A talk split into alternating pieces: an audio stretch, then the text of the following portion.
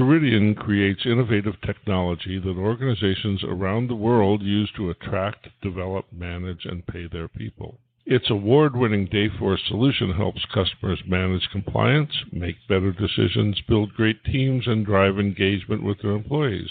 Ceridian has solutions for organizations of all sizes. Ceridian makes work life better. For more information, visit w w w dot ceridian dot com. Good morning and welcome to H R Examiner's Executive Conversations. Today we're going to be talking with Brian Sommer, who is the C E O and founder of TechVento. Brian, how are you this morning? Oh, I'm in rare form today. Uh, so, yeah, I'm doing good. yeah, Brian, Brian and I um, bump into each other very routinely at analyst events in the big tech vendors. And Brian is is um, uniformly respected and feared for the biting quality of the questions that he asks. Uh, why don't you take a well, moment and introduce yourself and, t- and, and tell us how you got that biting quality? Oh, I'm, you know, I'm... I'm just allergic to uh, folks blowing smoke up my skirt, or uh, you know, uh, or you know, just BSing their way through things, trying to impress us. And uh, I find it kind of fun in the H R analyst meetings. I might be the only one there who's uh, knee deep in finance. Um, and really, I guess as part of an introduction, I actually was going to be, by all practical measures, I was going to have a career probably in uh, commercial banking or Wall Street, and somehow I got derailed and ended up going to the consulting world. Um, anyway, I'm, um, I'm I'm a former Accenture guy. I did eighteen years with the company. Uh, I did a dot com with a fellow who used to be my arch enemy at Pricewaterhouse. And um, I've been doing all kinds of other analyst stuff ever since. Ten years of my career, though, at Accenture, I ran that firm's software intelligence unit. And uh, that was a fascinating deal because there were up to sixty-odd buy-side analysts who worked for me, and we advised uh, the world, kind of like Sherwin-Williams. We covered the plan on advising companies on what to buy and what to run away from on big-ticket software deals. And that kind of buy-side service and consulting kind of background is still with me to, to this day. So I look at vendors just like I would look looked at a client. I look at them with a pretty tough, keen eye, trying to figure out what's really going on here and what do they need to fix. And and let's let's call a spade a spade here, uh, John. You're pretty good, too, about asking some of the tough questions of the vendors, and I never realized how good it was until uh, you and I were on a panel once, and I think the other two analysts on that panel just kind of wilted away uh, in between, uh, you know, being stuck in between the two of us. So uh, we are a force to be reckoned with, I guess, in some of those events. So, so tell me a little bit about TechVento. What, what exactly do you do? Uh, we do a lot of really interesting things, mostly for buyers of technology. And I say that mostly. Um, you know, occasionally I get requests from vendors when I go, like, on a three-city speaking tour, and of course I'll say yes to that, and uh, and I'm going to bill them for it, but. You know, eighty-five, ninety percent of our revenue here comes uh, from the buy side. And we help clients with uh, software selections, contract negotiations, um, shared service projects. And in fact, I'm actively trying to see if I can get a big global software selection deal going on right now in the H R space. I've got another one I'm uh, consulting on, uh, software selection for H R. Uh, but I do a lot of finance stuff as well. So, um, now, we also do some things that I can't tell you about. Um, I probably do more of these top secret projects than any other industry analyst, and I pull in some other industry analysts that work with me on these projects. I've uh, been involved in some massive litigation, uh, expert witness work in the E R P space, and um, some antitrust work.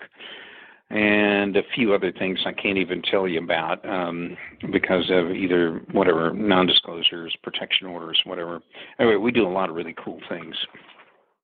So, so, so you're saying you're working in the White House, but you can't talk about it. I have no connection to that. I, ha- I, ha- I do go to Washington from time to time, and it's really funny when you get these calls from some K Street law firm, and they won't tell you much of anything other than, can you be here Thursday at eight a.m.? And I'm like, make it eight thirty, and yeah, I'll be there. And then the door closes, and I'm always astonished at the billing rate of all these law partners in these rooms. Um To me, it, you know, you know how good a project is uh, going to be if the billing rate in that room is probably like twenty-five thousand dollars an hour, uh, you know, with all the lawyers in that room. Then I know, man, I'm going to enjoy this job. This is going to be a good one.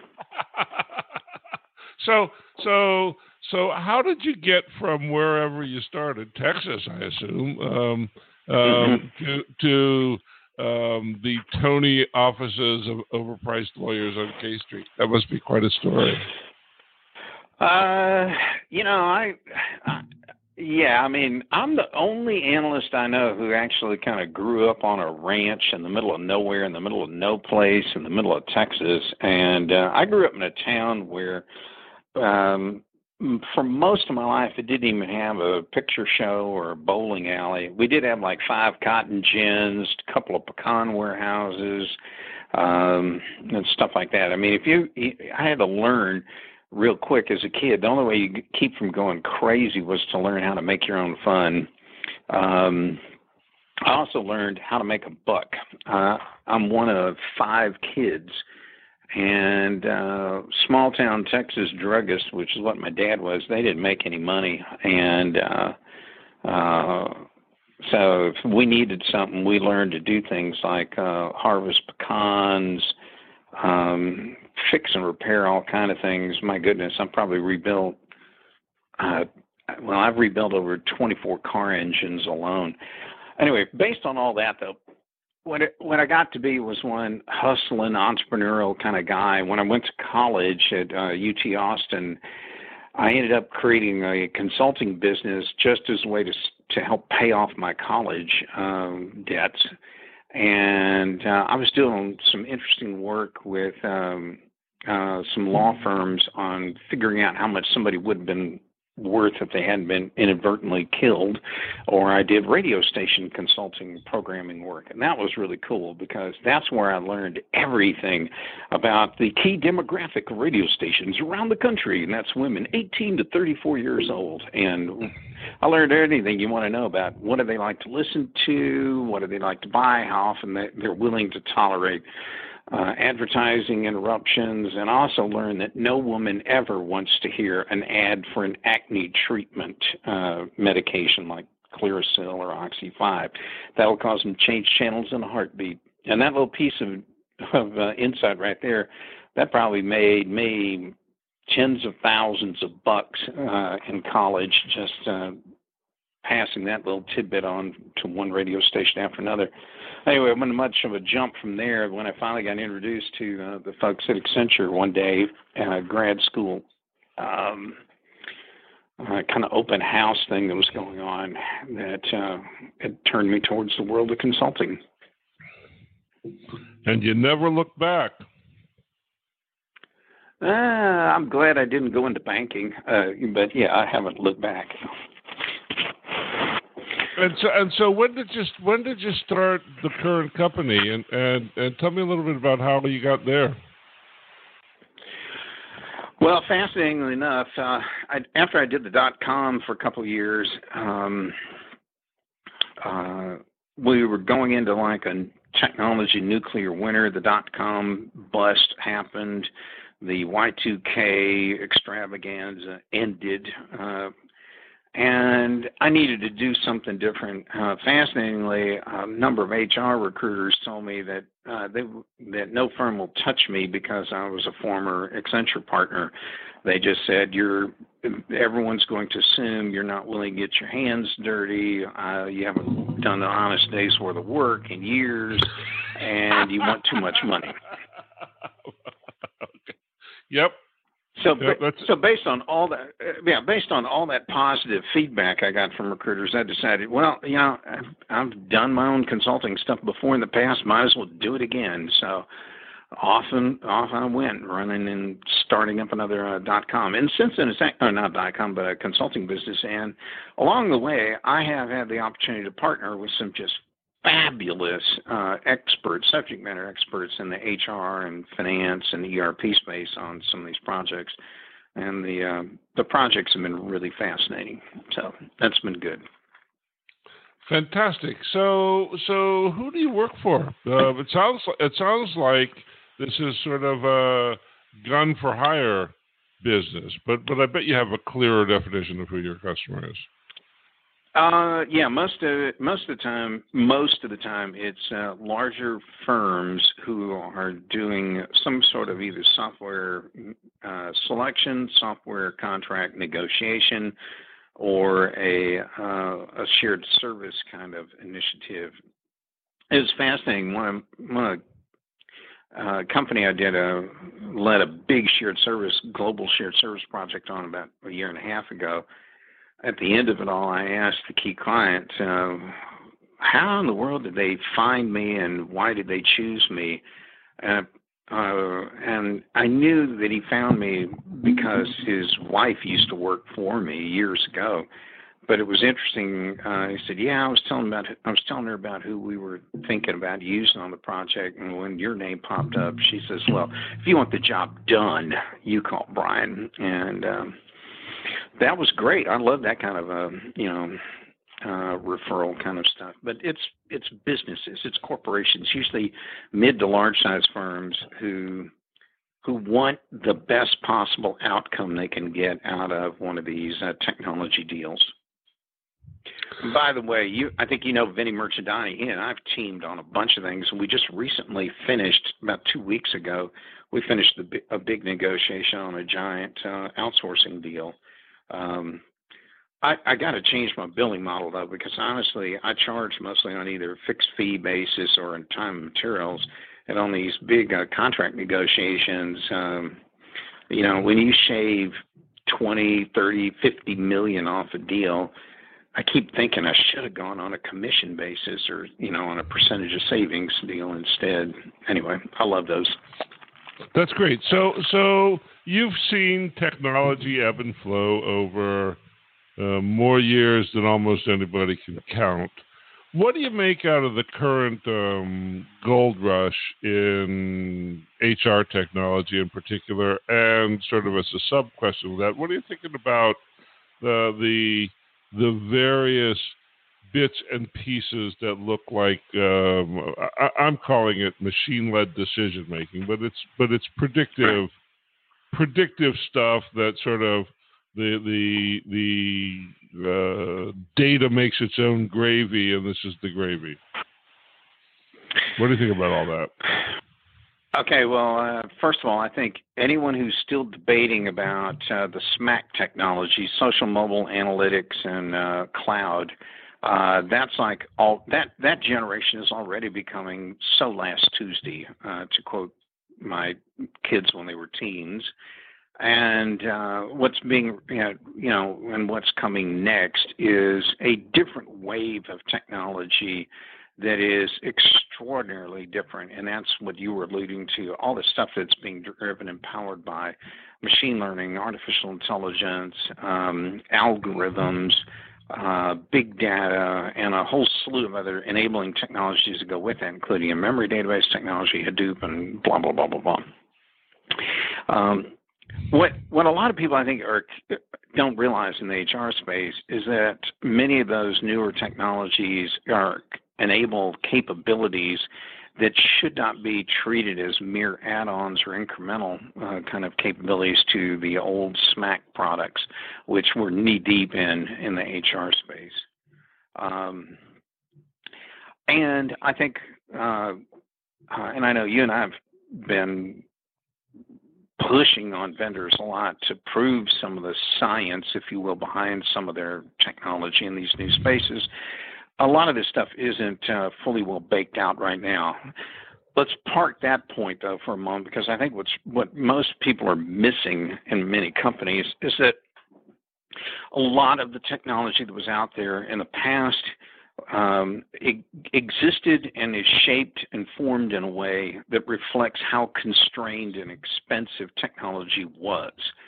Uh, you know, I, I look out at audiences today and public speaking bits that I do, and I, and I kiddingly point out about there's a lot of experience out there in the audience, not gray hair, but I'll go with experience. And um, what a lot of these folks have had experience with are things like telling people like, well, we'll we'll, we'll run that paycheck for you, that revised paycheck, like two weeks from tomorrow when we next get our next payroll batch processing window. I mean, when, and I have a whole list of these old excuses that existed when technology was constrained. The constraints and the cost and the processing speed and all that kind of stuff, all those issues are essentially gone. And when you have no constraints, you don't, then what you have is the opportunity to have massive data models that are wide open. You can look at all kinds of stuff.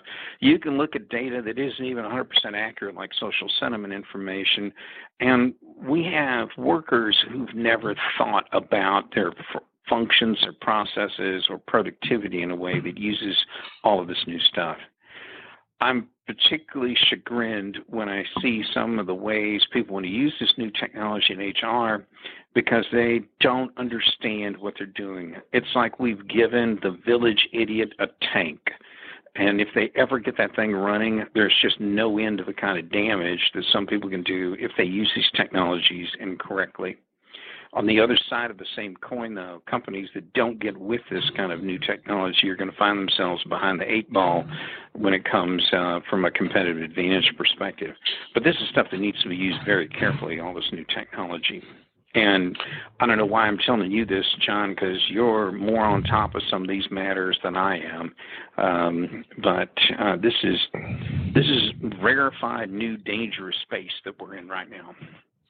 Well, uh, you know, it's it's it's interesting. I think I think, and, and I'd love your take on this. Uh, my sense is that what we're dealing with is only loosely software, right? Software to this point, uh, if you will, was an exercise in creating spreadsheets that, that the client filled in, right? And so and so you get this great big intellectual infrastructure.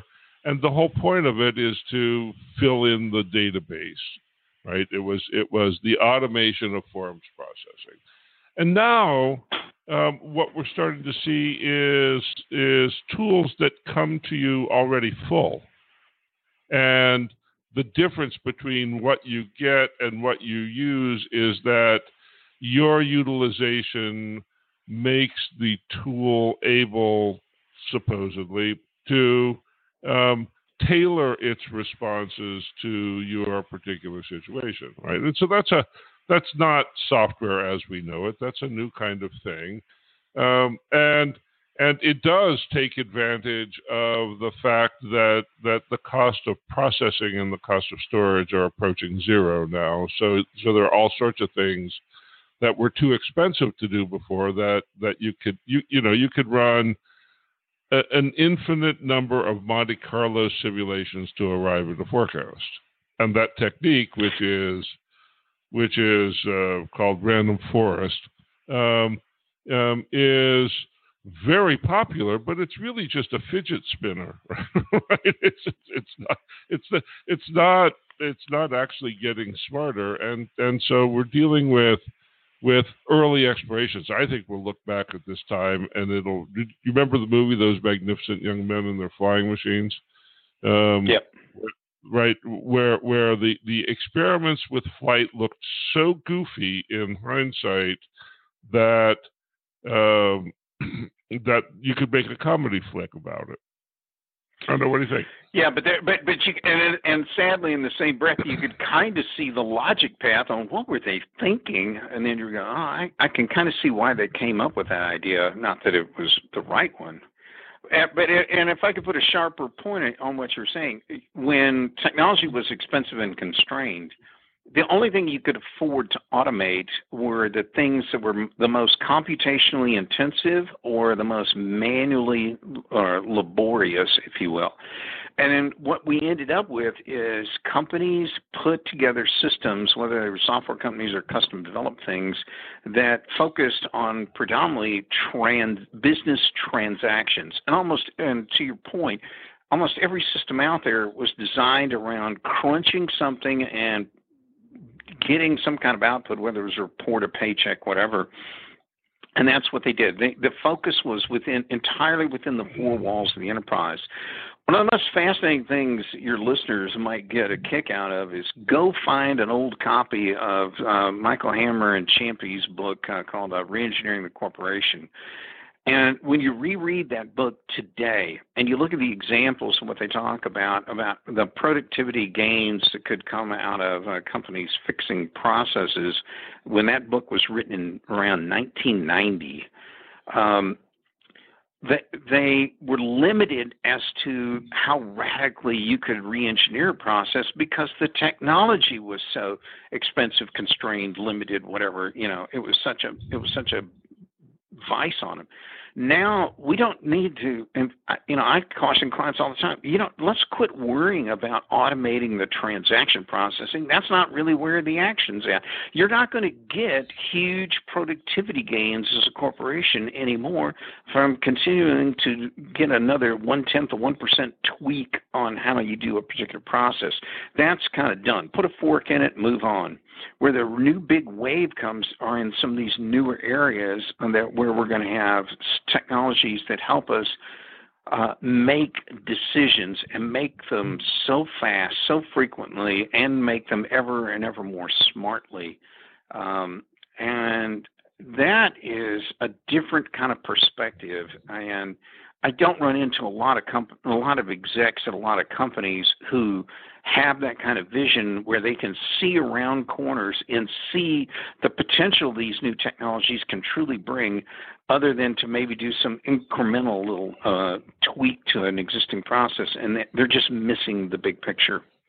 So, so I want to disagree with you a little bit. Can you imagine that?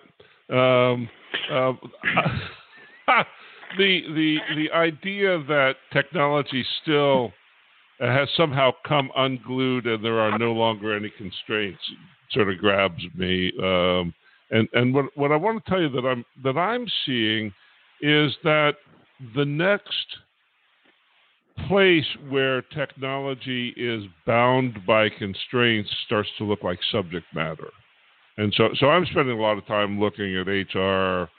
Um, artificial intelligence, and what's patently clear is that nobody understands what people actually are, and nobody understands what organizations actually are. And when you try to have intelligent tools that manipulate the two things to some larger end, um, the primary constraint is understanding.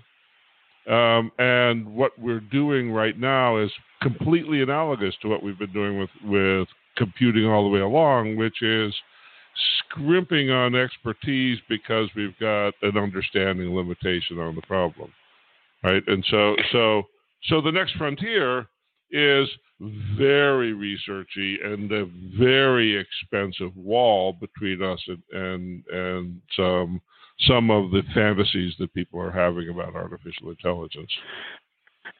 Actually, up until about the last two sentences you said, not only was I right along there with you, I'm like going, yes, you, you're absolutely right, John, on that. Um, uh, it, the subject matter expertise is the key thing.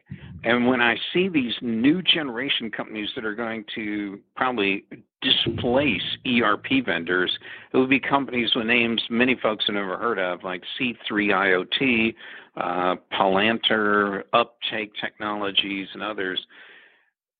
You know, they want to be viewed as technology firms, but where they actually, what they really are is they have incredible collections of people who are not just data scientists and quants, uh, math quants. No, they're they're chock-a-block in people who really, truly, deeply understand uh, critical vertical industry uh, processes and uh, understand uh, certain business functions or people, social skills, if you will, at a level that no soft, traditional software company has. And that's because traditional software companies were all about hiring tech people that could connect things together and process a transaction.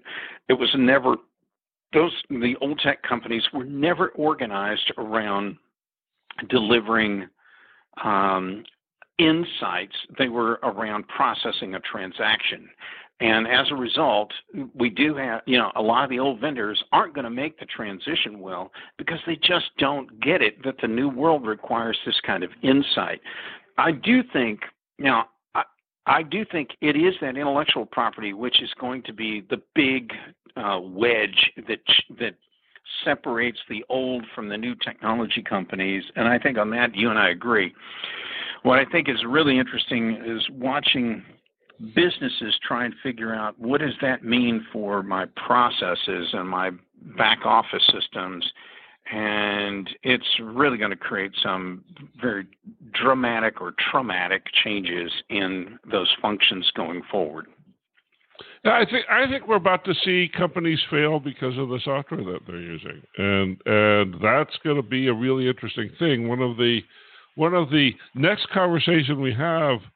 Items are going to be the emergence of product liability in the software industry and what that's going to do.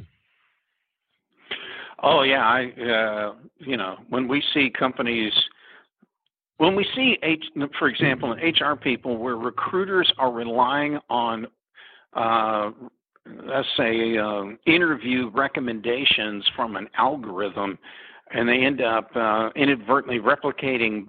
Uh, old biases going forward and getting sued for it.